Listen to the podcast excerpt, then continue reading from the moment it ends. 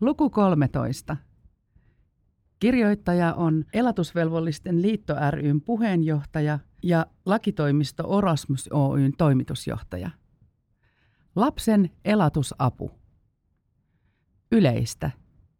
Lapsen elatuksesta säädetään laissa lapsen elatuksesta 1975 kautta 704. Pääsääntöisesti lastenvalvojat ja tuomioistuimet nojaavat päätöksissään oikeusministeriön ohjeeseen 2007 2, joka päivitetään alkavan vuoden ensimmäisenä päivänä elinkustannusindeksin perusteella. Oikeusministeriön ohje jakaa lasten tarpeet yleisiin ja erityisiin tarpeisiin. Laki lapsen elatuksesta on kohtuullisen niukka, eikä se lähdekään määrittelemään euromääräisesti lapsen menoja tai määrittelemään elatusapuja. Lain mukaan vanhemmat vastaavat lapsen elatuksesta kykynsä mukaan. Vanhempien elatuskykyä arvioitaessa otetaan huomioon heidän ikänsä, työkykynsä ja mahdollisuutensa ansiotyöhön, käytettävissä olevien varojen määrä sekä heidän lakiin perustuva muu elatusvastuunsa.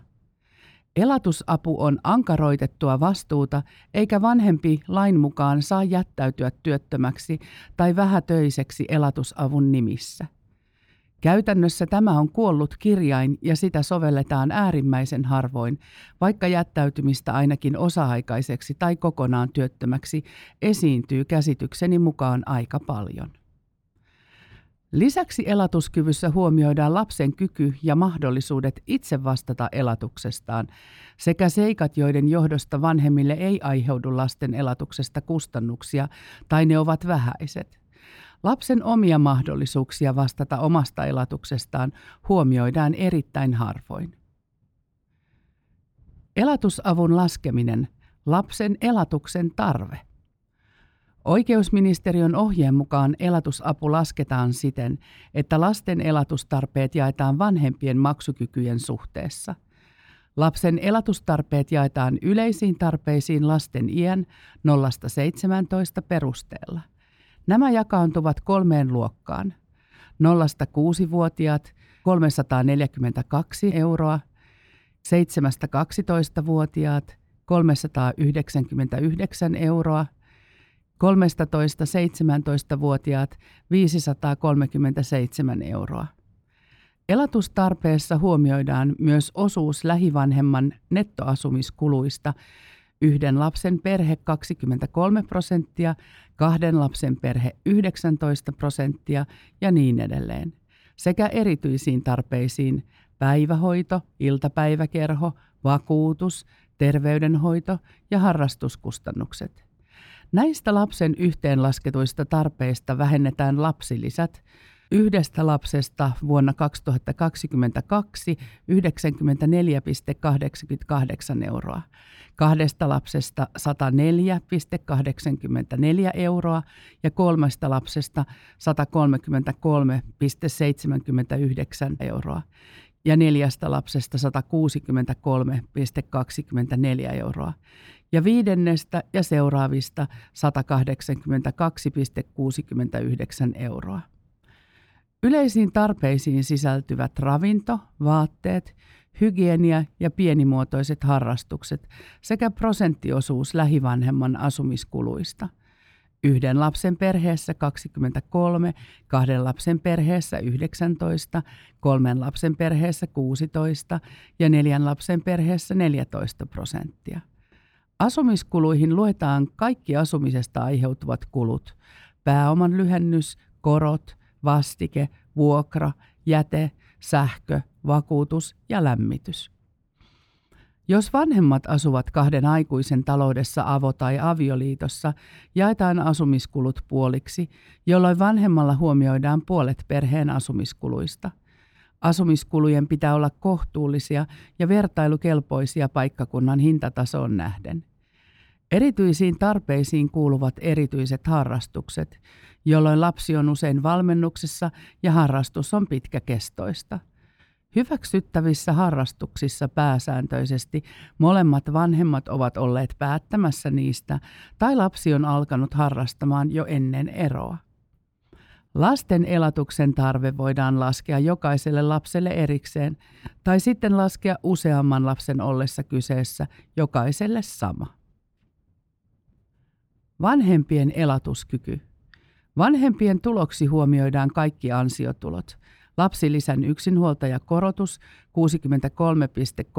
63,30 euroa per lapsi lähivanhemmalle, säännölliset pääoma- ja vuokratulot, metsätulot ja niin edelleen. Huomautettakoon, että omasta mielestäni ylityökorvauksia ei tulisi huomioida, koska on kohtuutonta velvoittaa vanhempia tekemään useaa työtä tullakseen toimeen ja pystyäkseen suoriutumaan elatusavuista. Vanhempien tuloista vähennetään asumiskulut ylläkerrotun mukaisesti. Samoin huomioidaan yleiset tarpeet, kahden vanhemman perheessä 578, yhden vanhemman perheessä 687 euroa. Opintolainat, terveydenhoitomenot, muut elatusvastuut ja niin edelleen. Jos vanhempi asuu uuden kumppanin kanssa ja heillä on yhteinen lapsi tai lapsia, niin näiden osalta voidaan vähentää puolet lapsen yleisestä tarpeesta – Kyseisen yhteisen lapsen harrastus ja muita kuluja ei kuitenkaan voi vähentää. Vuoroasuminen. Kun lapsi oleskelee ja tapaa vanhempia vähintään 40 prosenttia koko ajasta, vanhemmat vastaavat lapsen elatuksesta lain tarkoittamalla luonapidolla. Vuoroasumisesta on tehtävä tarkka sopimus tapaamisten ja luonapidon ehdoista. Samoin on päätettävä, mitä lapsen isompia kuluja kukin vanhempi suorittaa – Vuoroasumisessa pitää myös sopia, kumman luona lapsi on kirjoilla. Jos vanhemmat eivät pääse sopimukseen lapsilisien maksamisesta, ne maksetaan sen vanhemman osoittamalle tilille, jonka luona lapsi on kirjoilla. Suomessa ei voi olla kirjoilla kuin toisen vanhemman luona. Vuoroasumisessa elatusavun määräksi voidaan vahvistaa nolla euroa. Jos elatuskyvyt ovat yhtäläisiä, tai voidaan velvoittaa etävanhempi maksamaan tai lähivanhempi perustuen elatuskykyyn. Ensimmäinen 6.2023 tuli voimaan oikeusministeriön 2023-24 ohjeistus lapsen elatusavun suuruuden arvioimiseksi. Vuoroasumisesta tuli yksi mahdollinen lapsen huollosta ja tapaamisoikeudesta annetussa laissa 361 kautta 1983 tarkoitettu lapsen asumisjärjestely. Tällä julkaisulla täydennetään lapsen elatusalvun suuruuden arvioisiksi vuonna 2007 julkaistua ohjetta sekä ensimmäinen 12.2019 voimaan astunutta uudistettua lapsenhuoltolakia. Oikeusministeriön ohjeistuksessa 2007 Kaksi, ei ole huomioitu vuoroasumista lainkaan, joka on nykyisin 33 prosenttia asumisjärjestelyistä. Kummallakin vanhemmalla on oltava lapsen asumiseen riittävät tilat ja arkeen soveltuvat varusteet. Molemmat vanhemmat osallistuvat vuoroasuvan lapsen kustannuksiin vaate- ja harrastusmenojen osalta. Eli vanhemmat vastaavat lapsen elatuksesta lain tarkoittamalla muulla tavoin, eli luonapidolla. Vuoroasumista koskevan sopimukseen tai päätökseen on merkittävä tieto siitä, kumpi koti ilmoitetaan lapsen viralliseksi asuinpaikaksi väestötietojärjestelmään. Lapsella voi olla yksi kotikunta ja siellä oleva asuinpaikka. Vuoroasuminen ei tarkoita samaa kuin yhteishuolto, vaikka se usein enemmistöllä onkin. Vuoroasuminen ei automaattisesti poista velvollisuutta maksaa elatusapua – Lapsen elatuksesta annetun lain mukaan vanhempi voidaan velvoittaa suorittamaan elatusapua, jos lapsi asuu vuorotellen hänen ja toisen vanhempansa luona tai muun huoltajan luona. Vuoroasumisessa kumpi tahansa vanhemmista voidaan velvoittaa suorittamaan elatusapua. Oikeusministeriön ohjeistusta 2007-2 ei voida sellaisenaan käyttää laskettaessa elatusapua vuoroasumistilanteessa – on huomioitava, että vuoroasuvan lapsen elatuslaskelmassa ei tehdä luonnopitovähennystä, koska nämä kulut siirtyvät lapsen yleisiin kustannuksiin ja ne jakautuu vanhempien välille. Vuoroasumistilanteessa vanhemmat voivat jakaa yleiset ja erityiset kustannukset maksukykyjensä suhteessa. Vuoroasumistilanteessa lapsen erityiset kustannukset huomioidaan lapsen elatuksen tarvetta laskettaessa vuoden 2007 elatusapuohjeessa mainituin edellytyksin sen vanhemman kuluin, kuka ne maksaa. Poikkeuksena on lapsen osuus asumiskustannuksista. Vuoroasumistilanteessa jyvitetään lapsen osuus molempien vanhempien asumiskustannuksista. Lapsen osuutena huomioidaan vain puolet 2007 elatusapuohjeen taulukon mukaisista prosenttiosuuksista kummankin vanhemman osalta. Lapsilisä maksetaan vain toiselle vanhemmista ja se vähennetään lapsen elatuksen tarpeesta. Yksinhuoltajakorotus huomioidaan edelleen sen vanhemman tulona, kummalle se maksetaan. Vuoden 2007 elatusapuohjeen mukaan asumiskustannukset huomioidaan sen suuruisina, kuin vanhemmat niistä maksavat. Asumismenojen on kuitenkin oltava kohtuulliset. Vuoden 2007 elatusapuohjeen mukaiset periaatteet soveltuvat myös vuoroasumistilanteeseen. Lapsen kustannuksiin siirretty lapsen osuus vanhempansa asumiskustannuksista vähennetään kyseisen vanhemman asumiskustannuksista, lisäten näin vanhemman elatuskykyä. Vuoden 2007 elatusapuohjeen mukaisesti huomioidaan vanhemman muut elatusvastuut elatuskykyä arvioitaessa. Lapsen kuljettamisesta aiheutuvat matkakustannukset huomioidaan myös vuoden 2007 elatusapuohjeen mukaisesti. Vähennykset saa tehdä vain siltä osin, kun kustannusten määrä lasta kohden ylittää 139 euron kuukaudessa. Vähennyksen enimmäismäärä on 139 euroa kuukaudessa lasta kohden. Elatusavun muuttaminen. Elatusapua voidaan muuttaa alkuperäisen kohtuuttomuuden ja olosuhteiden olennaisen muuttumisen perusteella – Oikeusministeriön elatusapuohjeen mukaan elatusavun määrä voidaan muuttaa, jos sen suuruuteen vaikuttavat olosuhteet ovat sen vahvistamisen jälkeen muuttuneet siten, että uusien olosuhteiden perusteella lasketun elatusavun määrä poikkeaa vähintään 15 prosenttia vahvistetun elatusavun määrästä ja muutos ei ole lyhytaikainen. Muutoksen on oltava kohtuullinen sekä lapsen ja elatusapua suorittavan vanhemman olosuhteet huomioiden. Tämän osalta korostan sitä, että vaikka muualla asuva vanhempi olisi täysin tuloton ja varaton, niin tuomioistuin käsittelee asian joka tapauksessa. Näissä tapauksissa olisi oltava mahdollisuus hylätä suoraan hakemus. Indeksikorotus. Vuotuinen indeksikorotus lasketaan kuluvan vuoden lokakuun ja edellisen vuoden lokakuun elinkustannusindeksin pistelukujen mukaan. Lain tarkoittamia korvauksia ovat avioliittolain, lapsen elastuksesta annetun lain ja vahingonkorvauslain mukaiset indeksikorotukset. Kuukausittain suoritettava elatusapu ja sille laskettava viivästyskorko, samoin kuin indeksikorotus, on perittävä viiden vuoden kuluessa erääntymisestään seuraavan vuoden alussa. Vuoden 2023 tammikuun ensimmäisenä päivänä elatusapujen indeksikorotus oli 8,33 prosenttia. Elatusavut ja sen liitännäiset aiheuttavat luottohäiriömerkinnän vasta sitten, kun ovat pitkäkestoisesti olleet perinnässä vähintään 18 kuukautta. Maassamme oli edellisenä vuonna 2022 noin 570 070 ihmistä ulosotossa. Määrä kasvaa koko ajan. Elatusapuvelvolliset ovat sellainen ryhmä, joita ulosotossa on paljon. Kehitysehdotuksia. Olen edellä esitellyt elatusavun maksamisen käytäntöjä ja lainsäädäntöä. Vuosikymmenten kokemukseni perheoikeudellisten asioiden neuvonantajana sekä lakitoimiston toimitusjohtajana on tuonut esiin myös kohtia, joissa lainsäädäntöä voisi mielestäni tarkastella kriittisesti. Ensimmäisenä tahdon nostaa esiin oikeusministeriön ohjeen 2007-2, joka on toiminut perusteena ja ohjeena elatusapujen määräytymiselle siinä olevista epäkohdista ja virheistä huolimatta. Mielestäni ohje elatusavun määrittämiseksi tulisi päivittää pitäen pohjana uudistuneeseen lapsenhuoltolakiin 190-2019 sisältyvän vuoroasumisen elatusavun perusteita. Jos lapsi tapaa vanhempiaan vähintään 40 prosenttia koko ajasta ja vanhempien elatuskyvyt ovat lähes samansuuruisia, ei ole perusteita määrätä kautta vahvistaa elatusapua.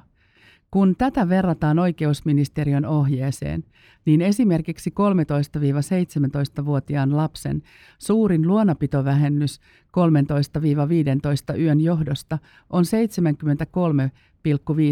73,50 euroa kuukaudessa.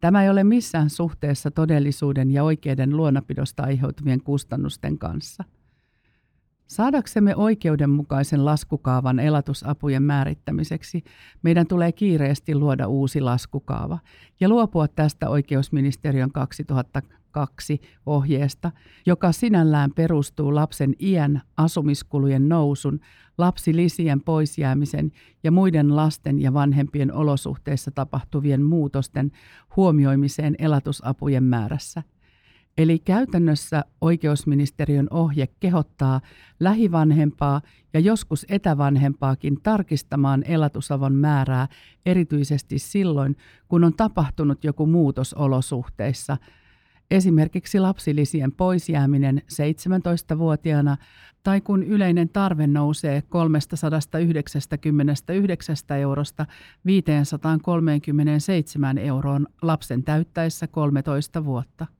Oikeusministeriön ohje kehottaa hakemaan muutosta sivu 70 kohta 6.1. Jos elatusavun suuruuden vaikuttavat olosuhteet ovat elatusavun vahvistamisen jälkeen muuttuneet siten, että uusien olosuhteiden perusteella 5.1 tai 5.2 kohdan mukaisesti lasketun elatusavun määrä poikkeaa vähintään 15 prosenttia vahvistetun elatusavun määrästä, eikä muutos ole lyhytaikainen.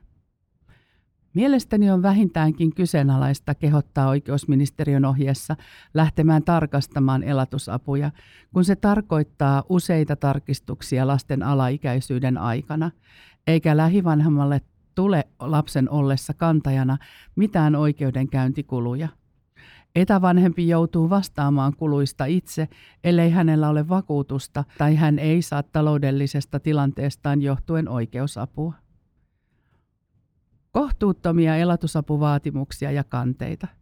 Vastaani tulee enenevässä määrin tilanteita ja avunpyyntöjä tilanteissa, joissa etävanhemmalta vaaditaan täysin kohtuuttomia elatusapuja, jotka eivät perustu mihinkään.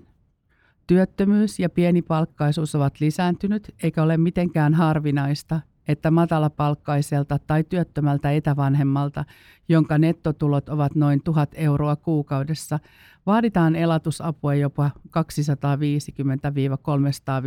euroa lapsi, Kaikkein oudointa on se, että tuomioistuin hylkää tällaisessa tapauksessa kanteen elatusapujen alentamisesta ja antaa yksiselitteisesti hylätyn päätöksen perusteenaan etävanhemman potentiaalinen kyky työllistyä. Tässäkin esimerkkitilanteessa etävanhempi on ollut matalapalkka-alalla töissä, eivätkä tulot kasva hänen työllistyessäänkään kovinkaan paljon tuon tuhannen euron päälle – kun tuosta vielä vähennetään asumiskulut asumistuelta huomioituna, oma yleinen tarve 687 euroa yksin asuvan osalta, niin ei paljon jää elatuskyvyksi. Lapsia pitäisi vielä tavatakin ja välimatkaa voi olla useita satoja kilometrejä. Pahimmillaan matkakulut jäävät 139 euron omavastuurajan alle lasta kohden, joten sitäkään ei voida huomioida. Tilanne voi ajautua siihen, että etävanhempi ei pysty taloudellisesti tapaamaan lapsiaan. Ajautuu elatusavun johdosta ulosottoon ja motivaatio työhön heikkenee.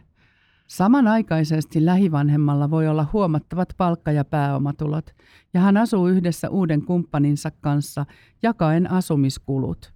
Tämä tilanne ei varmasti ole lapsen eikä etävanhemman etu. Pahimmillaan lapsille syntyy etävanhemman heikosta elatuskyvystä mielikuva, että vain lähivanhempi kustantaa heidän tarpeensa. Sikälikin tällaiset tilanteet ovat käsittämättömiä, että niihin hoidetaan vuosittain oikeudessa veronmaksajien varoilla, kun lähivanhempi voi nostaa vaikka joka vuosi etävanhempaa vastaan elatusapukanteen ilman oikeudenkäyntiriskiä. Tämä siitä huolimatta, että tilanne voi olla yllä mainitun tavoin täysin kohtuuton, eikä etävanhemman elatuskyky siitä parane.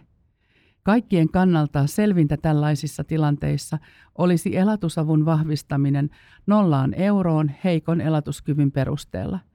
Tällöin Kela maksaisi lapselle elatustukea. Näin säästettäisiin vanhempien resursseja ja vähennettäisiin riitoja ja veronmaksajien rahat säästyisivät oikeudenkäyntien osalta. Vastaani on myös tullut tilanteita, joissa lähivanhemman tulot ovat olleet useita satoja tuhansia euroja vuodessa ja etävanhempi on pieni tai keskituloinen.